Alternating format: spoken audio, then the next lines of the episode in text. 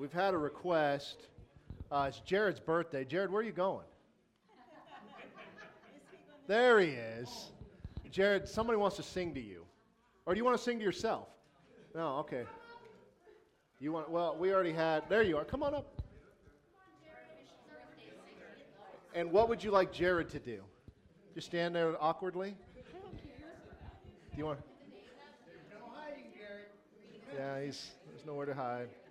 You would think he would come up and stand in front of this young. Should he come stand up here so he can sing?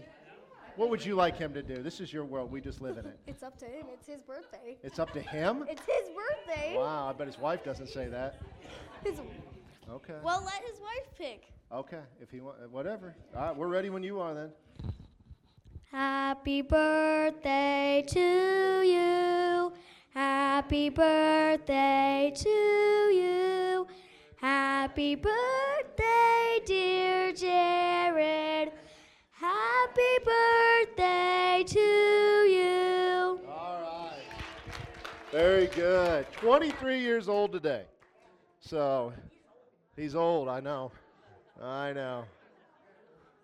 For long, you'll need a hemorrhoid pillow or something. So, all right. Now that we got the preliminaries out of the way, let's dive right in. Uh, we're going to pick up where we left off. We've been talking about the area of faith and what that means is we've been in this series in His image, talking about what it means to be an image of God. And we begin to develop this idea of what faith is because the idea of faith and the reality of faith are not one and the same.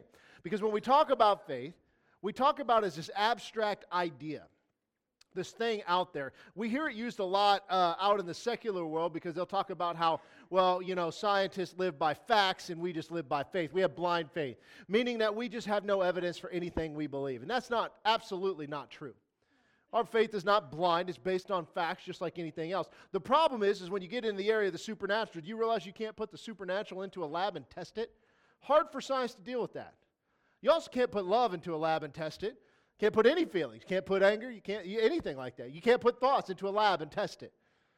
So the idea here of what faith is has been given to us by culture, but it's not a reality of what it is. Now we're going to start in John chapter 15, and we're going to go through just kind of a rehash here for a minute. It says, I am the true vine, and my Father is the vine dresser. Every branch that is in me does not bear fruit, he takes away, and every branch that bears fruit, he prunes, that it may bear more. You are already clean because of the word that I've spoken to you. Abide in me, and I in you. As the branch cannot bear fruit of itself unless it abides in the vine, neither can you unless you abide in me. I am the vine, you are the branches. He who abides in me and I in him bears much fruit, for without me you can do nothing.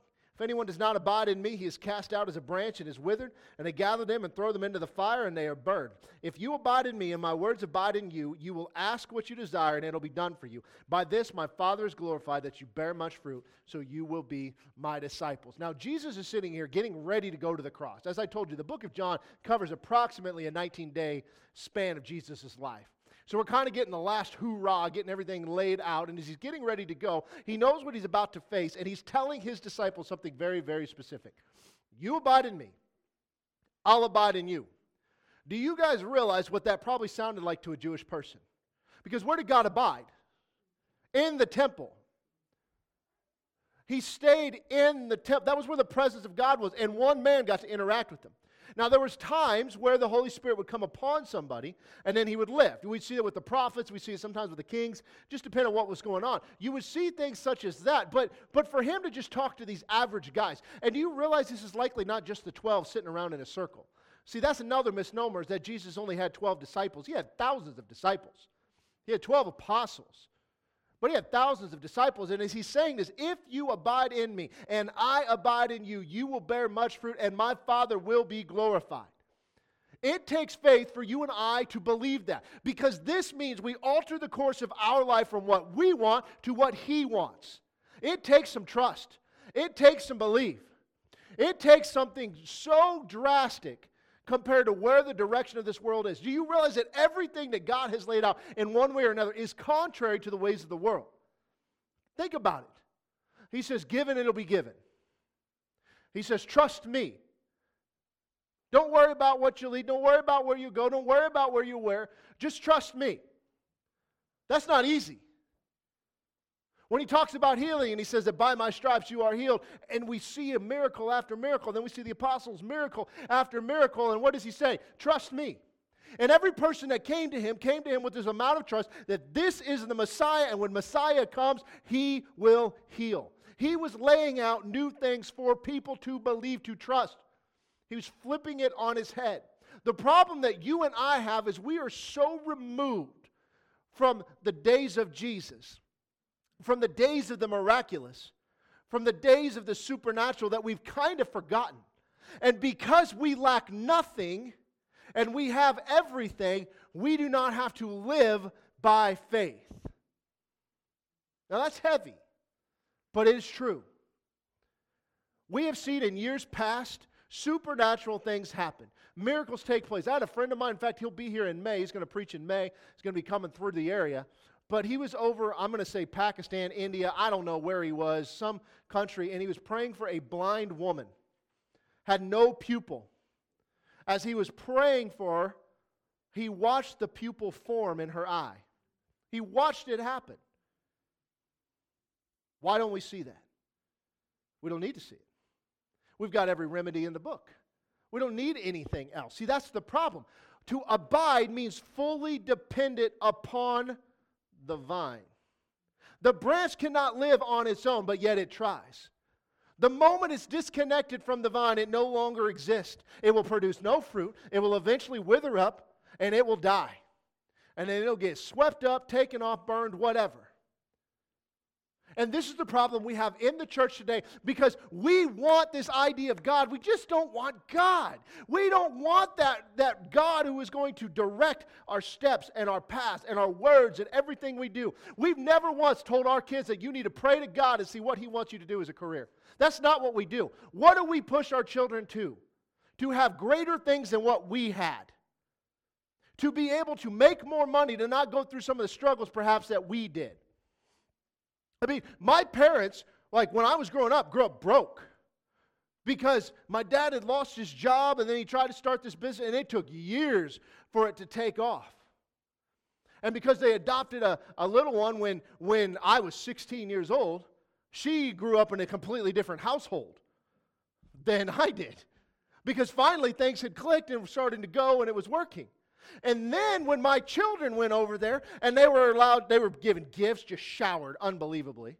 Eat what you want, sleep when you want, do what you want. And I had to explain to them that those are not the same people that raised me. Something transition. But their goal, just like most parents, is I want you to be able to do something more than what we did. I don't want you to struggle. Therefore, we make it easy on our kids and they don't experience that hurt, that pain, that struggle. But what we've done unconsciously is we've removed God from the equation. And that's a problem. We remove God from the equation of our own lives. We're waiting for God to do something and then we'll believe it's happening. We're waiting for God to heal somebody, then we'll believe in healing. We're waiting for God to provide the finances, then we'll believe that He does it seeing to believe versus believing to see. Everything that is done through God is done through faith. We see that in Hebrews 11, verse 1. It says, Now faith is the substance of things hoped for and evidence of things not seen. Do you realize that faith is substance? In a sense, it's material, believable, tangible. Because at the moment that you've trust God, you believe it and you're waiting to see it. These are tough words sometimes, but we got to hear them. Because the problem is is we're waiting for God to do something and then we'll jump on board. What if God said, "I've done everything. I'm waiting for you to get into the game." Because in order to produce fruit, we must abide in the vine. And I feel like much of the church is not doing that because we've got this idea of God that we've created in our own image, and we don't want Him to direct us. We just kind of want Him along. We want to talk Christian, we want to sound Christian. We live by a moral ethic, a code, if you will, that we won't do certain things and we will do other things, and we will be generous, but not too generous. We'll give of our time, but not too much of our time. We won't sacrifice everything, but we'll sacrifice some. We'll be super nice. We won't cuss when we hit our thumb with a hammer or a bad golf shot or whatever it is that whatever floats your boat there. We'll do certain things. But to truly live a life fully devoted to God, we don't want that because that requires us to give up everything. Faith is the substance of things that are hoped for. It's the evidence of things not seen. And by it being faith, the elders obtained a good testimony. Good testimony to who? To God. By faith, we understand that the worlds were framed by the word of God, so that which things which were not seen or things which are seen were not made of things which are visible. It's by faith that Abel offered to God a more excellent sacrifice than Cain, through which he obtained witness that he was righteous, God testifying of his gifts. And through it, he being dead still speaks. And it was by faith that Enoch was taken away, that he did not see death, and was not found because God had taken him. For before he was taken, he had this testimony that he pleased God. But without faith, it is impossible to please him. For he who comes to God must believe that he is, and that he is a rewarder of those who diligently seek him. Do you realize that we want the rewards without the diligence? What does it mean to be diligent? It means get after it. Man, every day, diligently seeking the Lord. But we want his benefits, we just don't want him. Life has been too easy for us here, and because of that, we don't need faith. You see, he said that those who come to him must believe that he is before they see. Believe to see. So, as we begin to break this down, and we look at this, we've got to see exactly how we do these things. Because all of this is great. It's a theory perfect. I can, I can think about this, whatever. But it's a matter of doing certain things. So let's go here. 2 Corinthians chapter 4, verse 16. It says, Therefore we do not lose heart. Even though our outward man is perishing, yet the inward man is being renewed day by day. So then we understand that there is two us's, more than one. Because there's this spiritual man that has been recreated in the image of God. And therein lies the presence of the Holy Ghost. And that presence affects the outer man, which is ultimately going to die. But where does all of our attention lie? On this one feed me, sleep me, scratch me. All of the things.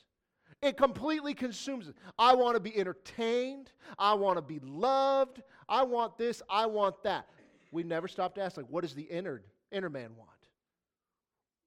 When the inner man begins to take over the outer man, guess what? You'll start to get to that point where you don't know where God stops and you start. You'll be so interwoven. You, you've heard stories about certain men. And a lot of people say, well, these men were just gifted. Guys like Smith Wigglesworth, John Lake, Kenneth Hagin. We were just down there at the, the Hagin campus, you know, all week. All of these great men of God, and they all had one thing in common. It was not that they were more anointed than you and I. It's not that they were more gifted than you and I, because many of them weren't even very good speakers. It was the fact that they caught the fact that we must abide in Him. If you don't know anything about Smith Wigglesworth, he wouldn't allow a newspaper into his home because he didn't want that trash. He called it fake news back before Trump coined it. Literally, I mean, Lester Sumrall showed up at his house the first time to go in there, had a newspaper on his arm, and he literally said, You leave that trash out in the bushes. Wouldn't want anything. And he said, I never go, I never pray more than 10 minutes. I never go 10 minutes without praying. And before every meal, he would sit down and they'd start to eat, and he would read the word, and he would pray with whoever was sitting there eating with him. And they would begin to eat, and then he'd stop again, and they'd read some more of the word. Pretty extreme. But he also walked in some power that you and I have never experienced we've never seen. But we want that, we just don't want the effort. I mean, every football player wants to run a 4 4 40. They just don't want to take the practice time to do it. Every basketball player wants to dunk, but they don't want to do what's required to get there. This is where we are in Christianity because we have it so easy here. We have not required God for our necessities, therefore, we don't require God to live and move and have our being. So we do not lose heart, even though the outward man is perishing, yet the inward man is being renewed by day, day by day. For our light affliction, which is but for a moment, is working for us far more, exceeding an eternal weight of glory. While we do not look at the things which are seen, but the things which are not, for the things which are seen are temporary, but the things which are not seen are eternal. Who is he talking to? He's making a distinction. we look at what? Who's we? He's writing to a group of believers. He's not writing to a group of unbelievers. He's writing to the church in Corinth. And he's telling them, we, as in you and I, the brethren of the body of Christ, we don't look at these temporal things which are all going to go away. We look at the eternal things, the things which are not seen. You know, the evidence of the things that are not seen.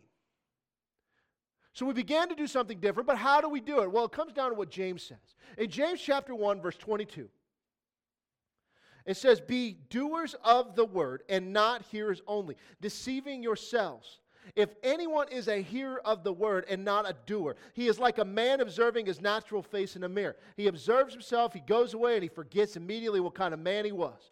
But he looks into the perfect law of liberty and continues in it, and is not a forgetful hearer, but a doer of the work. This one will be blessed in what he does. Another way to say that is that this person abides in him, and he reads the word and he does what God said, because we have lost sight of the fact that this isn't a book, these are the words of God that has been held together for you and I over time so that we can see the very nature of God, the very will of God, the love of God. We cannot experience anything about God without some sort of a basis. And this is the words of God. So to be a doer of the word, we have to know what the word says. Well, how does one become a doer of the word? They read it, bear with me, and then they do it. It's very complicated. They read it, and then they do it. They act on what it says. They're moved to action by the words of God. If God stood up here today, shows up, walks in the room, Jesus himself said, Hey, I need something today. Here's what I want you to do. When you go home, okay, forget your nap. Can you do that for me? I know. Some of y'all disappointed. My wife says no. She'd probably tell Jesus that too. I believe it. but here's what I want I want you to all go talk to a friend or a neighbor specifically about the gospel. Don't talk about sports. Don't talk about work. Don't talk about family. I want you to go there intently for no other reason. I want you to just present the gospel to them. Would you do that for me today? Coming from Jesus, every one of us would be like, Yes, Lord. And the problem is, is that's what he said, minus the nap part. He's cool with naps. He took them himself, so we know he's good. But we don't do it. He said that if, if he showed up today and he said, Listen, when you guys leave and you're going to go to the grocery store this week, or you're going to go somewhere, and you're going to see somebody banged up, sick, whatever. I want you to take that life that's inside you that I gave you, and I want you to go put your hands on them, and I want you to declare that they are healed and made whole. Will you do that for me? And then report back to me?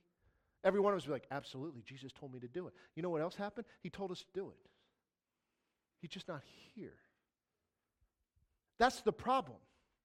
It's the same thing. The way that we act would be the same thing as if we told our children, I want you to go clean your bedroom. And they go away for an hour. And they come back and they say, Is the room clean?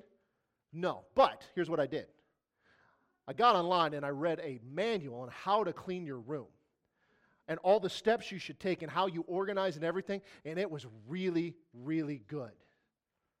But you didn't clean it? No. But now I know how to do it. Okay, but you didn't do it. That is literally what we are doing today. I know that's silly, but, but that's literally what we're doing today. We're spending so much time reading and learning and growing, and we're spending very little time actually doing. Doing the words of God. You see, the woman with the issue of blood was moved to action because of the words of God, the prophecy of Micah. Noah was moved to action by God's words. Hey, there's a flood coming, you should build a boat. He didn't sit around and say, okay, well, let me read up on this boat building business and how to do this. And maybe I'll download a manual on how to do it. And I bet you, I bet you there's a devotional about, you know, build a boat in 120 years. He didn't do that. He told Abraham to go, Abraham's like, okay. He was moved to action by God's word. The problem is, we're not. The church today, in many ways, is not. Now, you're going to hear about this man next week, but they've got a man, I'm going to share, save the story for them, but that was delivered in their ministry and is out actively building churches throughout all of El Salvador. Since the moment he got born again, that's all you know. What's he doing? The words of God.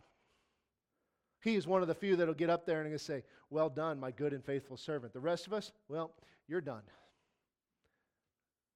Because we lived our lives for us and not for Him. You see, we have a mental assent to the promises of God, but it's not really in our heart. We, we, we leave it up here. We believe it. We know God's there, but it's not really here. And so I showed you this last week, Ephesians chapter 6, verse 10. It says, Finally, my brethren, be strong in the Lord and in the power of his might. Put on the whole armor of God, that you may be able to stand against the wiles of the devil. For we do not wrestle against flesh and blood, but against principalities, powers, and against the rulers of the darkness of this age, against the spiritual host of wickedness in the heavenly places. Therefore, take up the whole armor of God, that you may be able to withstand the evil day, having done all to stand.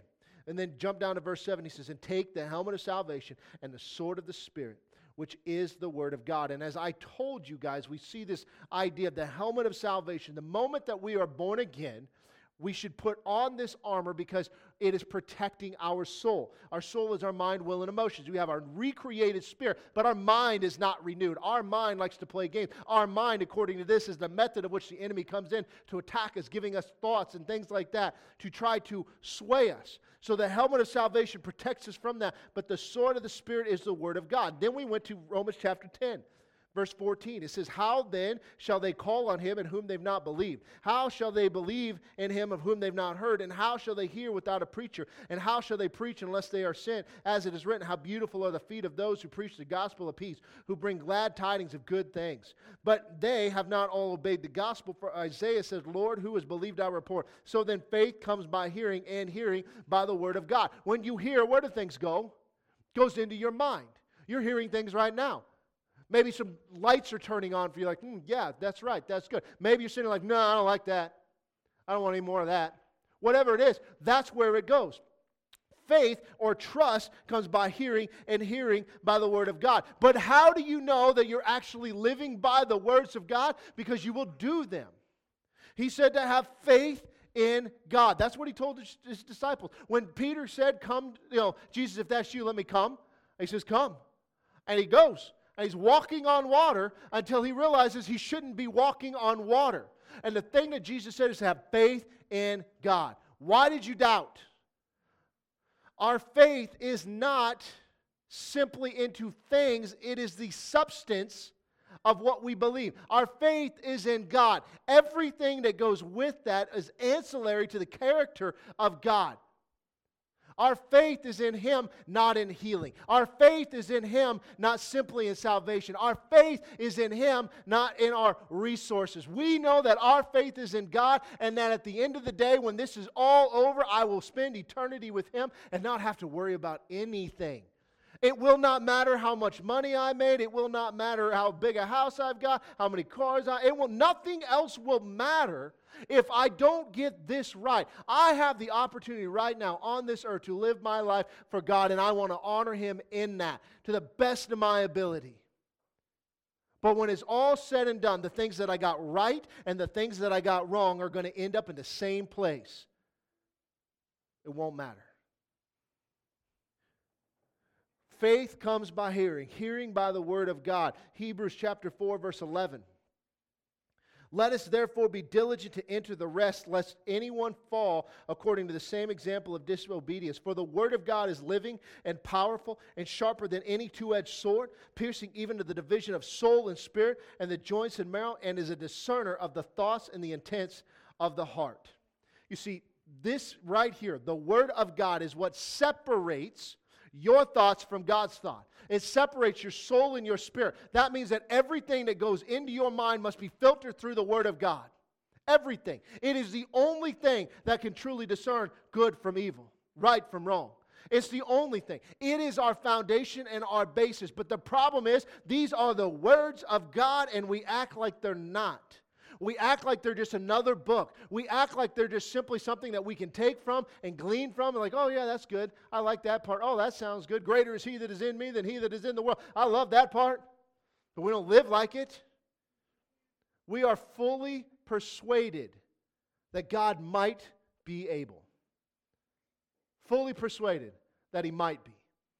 But the moment we become fully persuaded that he is who he says he is, and he's a rewarder of those who diligently seek him, our lives transform.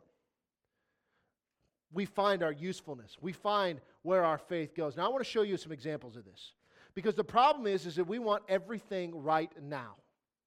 But the promises of God are not always as immediate as we would like them. In Romans chapter 4 verse 16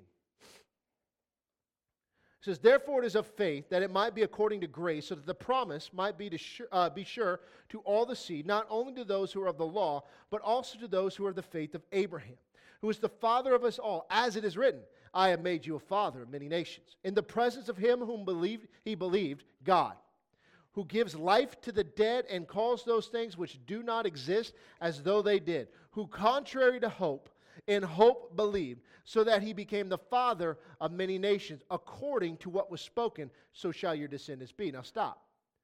Where was his faith? Not in the promise, in the promise maker. Against all hope, against all norms, forgetting the fact that his body was as good as dead, his wife's body was as good as dead. They can't produce offspring faith in God. Verse 19. And not being weak in faith, he did not consider his own body already dead since he was about a 100 years old, and the deadness of Sarah's womb. He did not waver at the promise of God through unbelief, but was strengthened in faith, giving glory to God and being fully convinced that he had promised he was able to perform. And therefore it was accounted to him for righteousness. Fully convinced that he who promised would perform. His faith was not in the promise, it was in God. And what happened as a result? It was accounted to righteousness. Here's the problem from the moment that the promise happened to the moment of the birth of Isaac was 25 years. Let me say that again.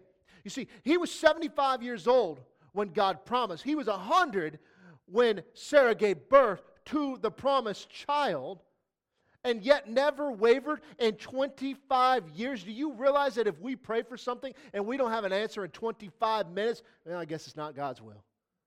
We've got every excuse in the book. 25 years. Now, when we read it, it's like you flip on this page and you flip to that page and the baby's born. That must be fast. 25 years. Never doubting God's promise. And because of that, it was accounted to him to righteousness. Where was his faith? In God. Sitting there, 75. You're going to do what? We haven't had kids yet. What makes you think we can now? We're old. But God promised. So therefore, he believed it. It's amazing of how much we have faith in our salvation, and yet we have little evidence of it. We have no problem accepting that. Do you know why? Because we're not faced with eternity on a daily basis. We're not staring death in the face. Do you know, as a pastor, I'm doing this for 20 some years now, that how many people try to build their faith the moment they're diagnosed with cancer? That's not the time.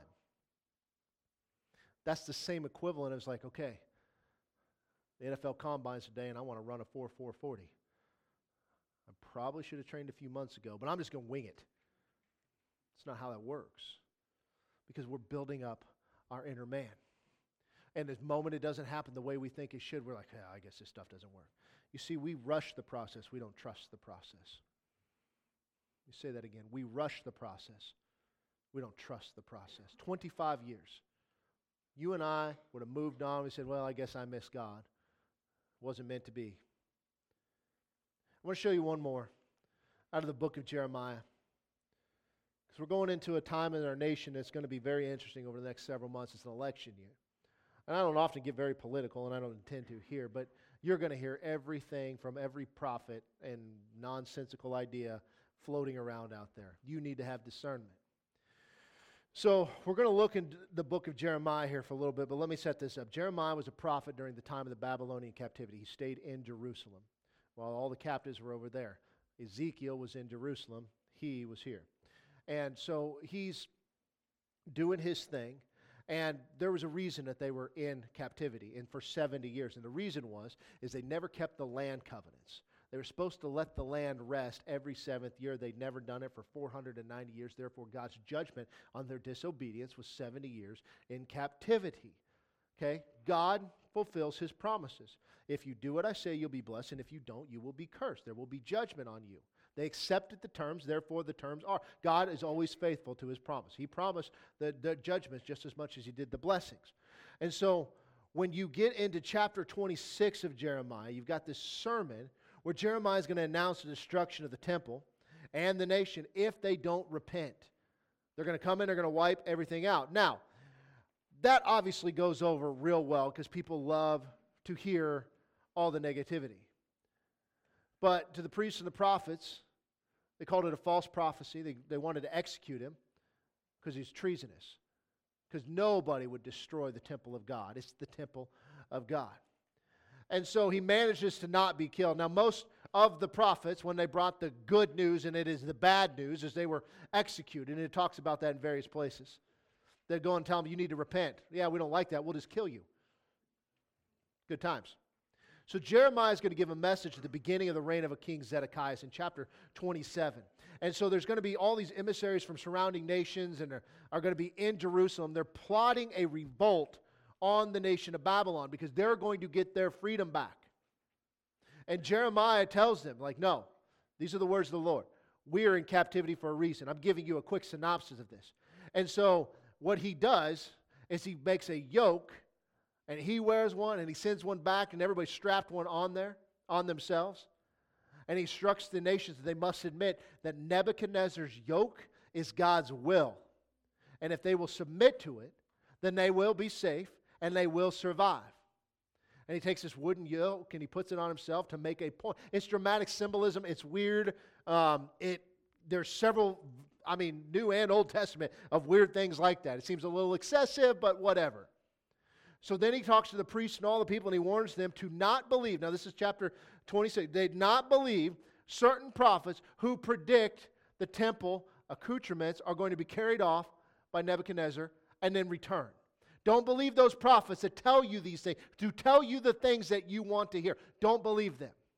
Now let's jump into chapter 28. So that was 27, 26, 27. I'm just giving you a quick synopsis. Now we're going to start in 28. And I want you to see this. So he gets done with all of this. The yokes are made. He tells them, Don't believe those prophets tell you this is all going to be over soon. Okay? Verse 28, or chapter 28, verse 1. And it happened in the same year, at the beginning of the reign of Zedekiah, king of Judah, in the fourth year, in the fifth month, that Hananiah, the son of Azur the prophet, who was from Gibeon, spoke to me in the house of the Lord in the presence of the priests and all the people, saying, Thus speaks the Lord of hosts, the God of Israel, saying, I have broken the yoke of the king of Babylon. Within two full years, I will bring back to this place all the vessels of the Lord's house that Nebuchadnezzar, king of Babylon, took away from this place and carried to Babylon. And I will bring back to this place Jeconiah, the son of Jehoiakim, king of Judah, with all the captives of Judah who went to Babylon, says the Lord, for I will break the yoke of the king of Babylon. Doesn't that sound wonderful? If you had been taken from your nation and now we're under Babylonian rule and you were somewhat of a slave and not exactly treated well, and you have a prophet stand up and says, In two years, you will be brought back into the land and you will rule and you will reign because I have broken the yoke of Nebuchadnezzar. That sounds good. We'd all be hooping and hollering. They'd probably take up an extra offering and we'd all be throwing in there right that's probably what would happen the problem is is that jeremiah had warned against this very thing shortly before this he's with him he in the uh, presence of the priest and all the other folks around there now look at verse 5 then the prophet Jeremiah spoke to the prophet Hananiah in the presence of the priest and in the presence of all the people who stood in the house of the Lord. And the prophet Jeremiah said, Amen the Lord do so. The Lord perform your words which you have prophesied to bring back the vessels of the Lord's house and all who carried away captive from Babylon to this place. Nevertheless, hear now this word that I speak in your hearing and in the hearing of all the people. The prophets who have been before me and before you of old prophesied against many countries and great kingdoms of war and disaster and pestilence. And as for the prophet who prophesies of peace, when the word of the prophet comes to pass, the prophet will be known as one whom the Lord has truly sent. Now, I sense a smidgen of sarcasm in his response. I am an expert in sarcasm, so I tend to pick it up. But first of all, he says, Well, amen, the Lord do so, the Lord perform your words. But all the prophets who came before him, who brought the bad stuff, what happened to them? They were killed, they were destroyed. They didn't like it. But as for the prophet who prophesies of peace, when the word of the prophet comes to pass, the prophet will be known as one whom the Lord has truly sent. Okay? What's he saying? We'll find out in two years. Now, verse 10. Then Hananiah the prophet, he goes, takes a step farther, took the yoke off the prophet Jeremiah's neck and he broke it. And Hananiah spoke in the presence of all the people, saying, Thus says the Lord, even so I will break the yoke of Nebuchadnezzar, king of Babylon, from the neck of all nations within the space of two full years. And the prophet Jeremiah went his way. So he doubled down. Now, if you've been paying attention over the last couple of years to the prophetic movement, you're hearing a lot of this stuff, y'all. A lot of it. These are not men that are hearing from God, at least not right now. This doesn't mean that they're not saved. It doesn't mean they're out there trying to lead people astray. There's just some stuff that's going on there, okay? We have to be careful. But watch what happens. Verse 12. Now the word of the Lord came to Jeremiah. Remember, he left. After Hananiah the prophet had broken the yoke from the neck of the prophet Jeremiah, saying, Go and tell Hananiah, saying, Thus says the Lord. You have broken the yokes of wood, but you have made in their place yokes of iron. For thus says the Lord of hosts, the God of Israel I have put a yoke of iron on the neck of all these nations, that they may serve Nebuchadnezzar, king of Babylon, and they shall serve him. I have given him the beasts of the field also. This was God's will, that they would serve Nebuchadnezzar. As a result of their disobedience to their covenant, they are being judged. Verse 15 Then the prophet Jeremiah said to Hananiah the prophet, Hear now, Hananiah, the Lord has not sent you, but you make this people trust a lie. Therefore, thus says the Lord Behold, I will cast you from the face of the earth. This year you shall die, because you have taught rebellion against the Lord. So Hananiah the prophet died the same year in the seventh month. So we know who was right. And that's great. So the flowery idea sounds good. It tickles our ear. It tickles our soul because nobody wants to be under any kind of bondage and nobody wants to be any kind of condemnation. We just want to be able to do whatever we want and we know that the Lord is with us. We hear those types of prophecies all the time. The prophetic movement has a black eye right now and rightfully so. I wonder a little bit if what happened during the last election wasn't a lying spirit put in the mouth of the prophets to bring correction to them. I don't know. That's my opinion. But modern prophetic movement is, is really, it's, it's one of these things where the goalpost gets moved all the time. And the things are said that they're not verifiable. It's like, thus says the Lord of hosts, that you will eat lunch today. Yeah, it's a great idea. I mean, that's where it's at.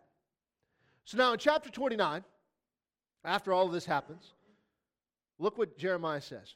Now, these are the words of the letter that Jeremiah the prophet sent from Jerusalem to the remainder of the elders who were carried away captive, to the priests, the prophets, and all the people whom Nebuchadnezzar had carried away captive from Jerusalem to Babylon. This happened after Jeconiah the king, the queen mother, the eunuchs, the princes of Judah and Jerusalem, the craftsmen, the smiths had the, uh, departed from Jerusalem. The letter was sent by the hand of Elasah, the son of Shaphan, uh, and Gemariah, the son of Hilkiah, whom Zedekiah, king of Judah, sent to Babylon to Nebuchadnezzar, king of Babylon, saying, Don't you wish it was like James and Jimmy and Leroy and anyway. Verse 4. Thus says the Lord of hosts, the God of Israel, to all who are carried away captive, whom I have caused to be carried away from Jerusalem to Babylon. So who's speaking?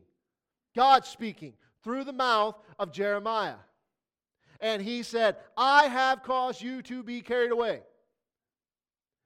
Verse 5 Build houses and dwell in them, plant gardens and eat their fruit. Take wives and beget sons and daughters, and take wives for your sons, and give your daughters to husbands, so that they may bear sons and daughters, that you may be increased there and not diminished. And seek the peace of the city where I have caused you to be carried away captive, and pray to the Lord for it. For in its peace you will have peace. For thus says the Lord of hosts, the God of Israel Do not let your prophets and your diviners who are in the midst deceive you nor listen to your dreams which you have caused to be dreamed. For they prophesy falsely to you in my name. I have not sent them, says the Lord. So he's saying that anything you hear contrary to what's about to be here is wrong. I did not send them. Do not listen to them. And the other party saying, y'all get real comfy. Because if you're thinking it's going away in two years, you're not living right. It's the same concept of 88 reasons that Jesus would return in 1988 and then 89. I think it was 2012, if I remember right. I mean, you hit enough times, you're bound to land on something. But it was one of those things that were, there were people who were mortgaging their house, maxing out their credit card, all of that. Why not? Live life. We got a few more days here. Let's just do this. It's going to be great. And Jesus is going to return. That was a false prophecy. And people bought it because they have no discernment, because the Word of God is what separates your thoughts from the Lord's. So here he says, They prophesy falsely to you in my name. I have not sent them. Watch this, verse 10. For thus says the Lord, after 70 years are completed at Babylon, I will visit you and perform my good word towards you and cause you to return to this place. For I know the thoughts that I think towards you, says the Lord, thoughts of peace and not of evil, to give you a future and a hope. Just so you know, that verse does not apply to your life unless you're in Babylonian captivity. Then you will call upon me and go and pray to me, and I will listen to you and you will seek me and find me when you search for me with all your heart. I will be found by you, says the Lord, and I will bring you back from your captivity. I will gather you from all the nations and from all the places where I have driven you, says the Lord, and I will bring you to the place from which I caused you to be carried away captive. Now, that's a promise of God, and it's an exciting one. And if you were there, you would love every part of what he just said, except one thing 70 years. 70 years. I have to wait until God moves for 70 years. Why did he prophesy 70 years prior? Why not just wait? Why not wait till two? Two years sounds a lot better. That's the difference between the Word of God and the Word of flesh. The Word of God said 70 years. Can you imagine what it's like to wait, to know, to just like, okay, we're just going to do life. We're going to get married. We're going to build houses. We're going to do all this stuff and in 70 years we're going to go. We try to rush the process, not trust the process. See, that's the problem. Our faith isn't in God, our faith is in what we bring to the table. Let's look at one more Philippians chapter 3, verse 17. Brethren, join in following my example. So, who wrote this? This is Paul. And note those who so walk as you have us for a pattern. For many walk, of whom I have told you often, and now tell you, even weeping, that they are the enemies of the cross of Christ, whose end is destruction, whose God is their belly, and whose glory is in their shame, who set their mind on earthly things. For our citizenship is in heaven, from which we also eagerly wait for the Savior, the Lord Jesus Christ, who will transform our lowly body, that it may be conformed to his glorious body according to the working by which he is able even to subdue all things to himself. These people, the good ones, set their mind on the thing above. Where's our citizenship? In heaven. When will we see it? The end of our lives or when the Lord returns? When will that be? We don't know. But right now, what do we do? We trust God. We build the houses. We rear children. We get them married we're doing life for the king. He says, Follow me as an example. See, that's the thing. Our faith and belief has to be in the moment that the word is given, but the fruition of it may not be for many, many years, which is crazy because so often you hear people like, oh, yeah, I'm saved, I'm going to heaven. God is, if God's good, then he'll let me in, blah, blah, blah. Why are we so confident in that? Our faith isn't in our ability, it's in God's promise. The reason we are so confident is it's not in something, it's in someone. I want to read you guys something that uh, Chad Gonzales put out the other day I thought was really good. It says, You were translated into God's kingdom to be sent into the world. The church, the new creation, is literally an invasion into the sense realm. You see, we have gotten it backwards. We are looking at ourselves as earthlings trying to get to heaven, get heaven to invade earth, but we are seeing it all wrong. We are the sent ones. We are the invaders. We see ourselves as saved but not sent. Therefore, we look out from earth instead of looking into earth. We are looking at heaven from the outside in, and it must be reversed. Just as with Jesus, when we were born again, we were born from heaven and sent from heaven to invade the earth, to live among the world's realities while manifesting heaven's realities. See, it's flipping it. Fully dependent that he who promised is able to perform. That's what faith is. It's not in us, It's not even in the promises, it's always in God. We'll build upon that next week. Let's pray. Father, we thank you for your word. We thank you that it is true. Lord, that in all things that you have promised, it's yes and amen to him who believe. Lord, we put our trust in you. Not ourselves, not the things around us, not our jobs, not our homes, not our families, Lord. All of those things can be good, but they can also be a distraction. Lord, I thank you that it's everything is in you. Our faith and hope and trust is in you and your promises. So, Lord, we thank you that every part of our life will bring glory to your name, that nothing that we do and nothing that we say does anything but point people towards you because you are good and you are worthy and you are mighty. We give you all the glory and honors. In Jesus' mighty name, amen. God bless you all. Have a great week.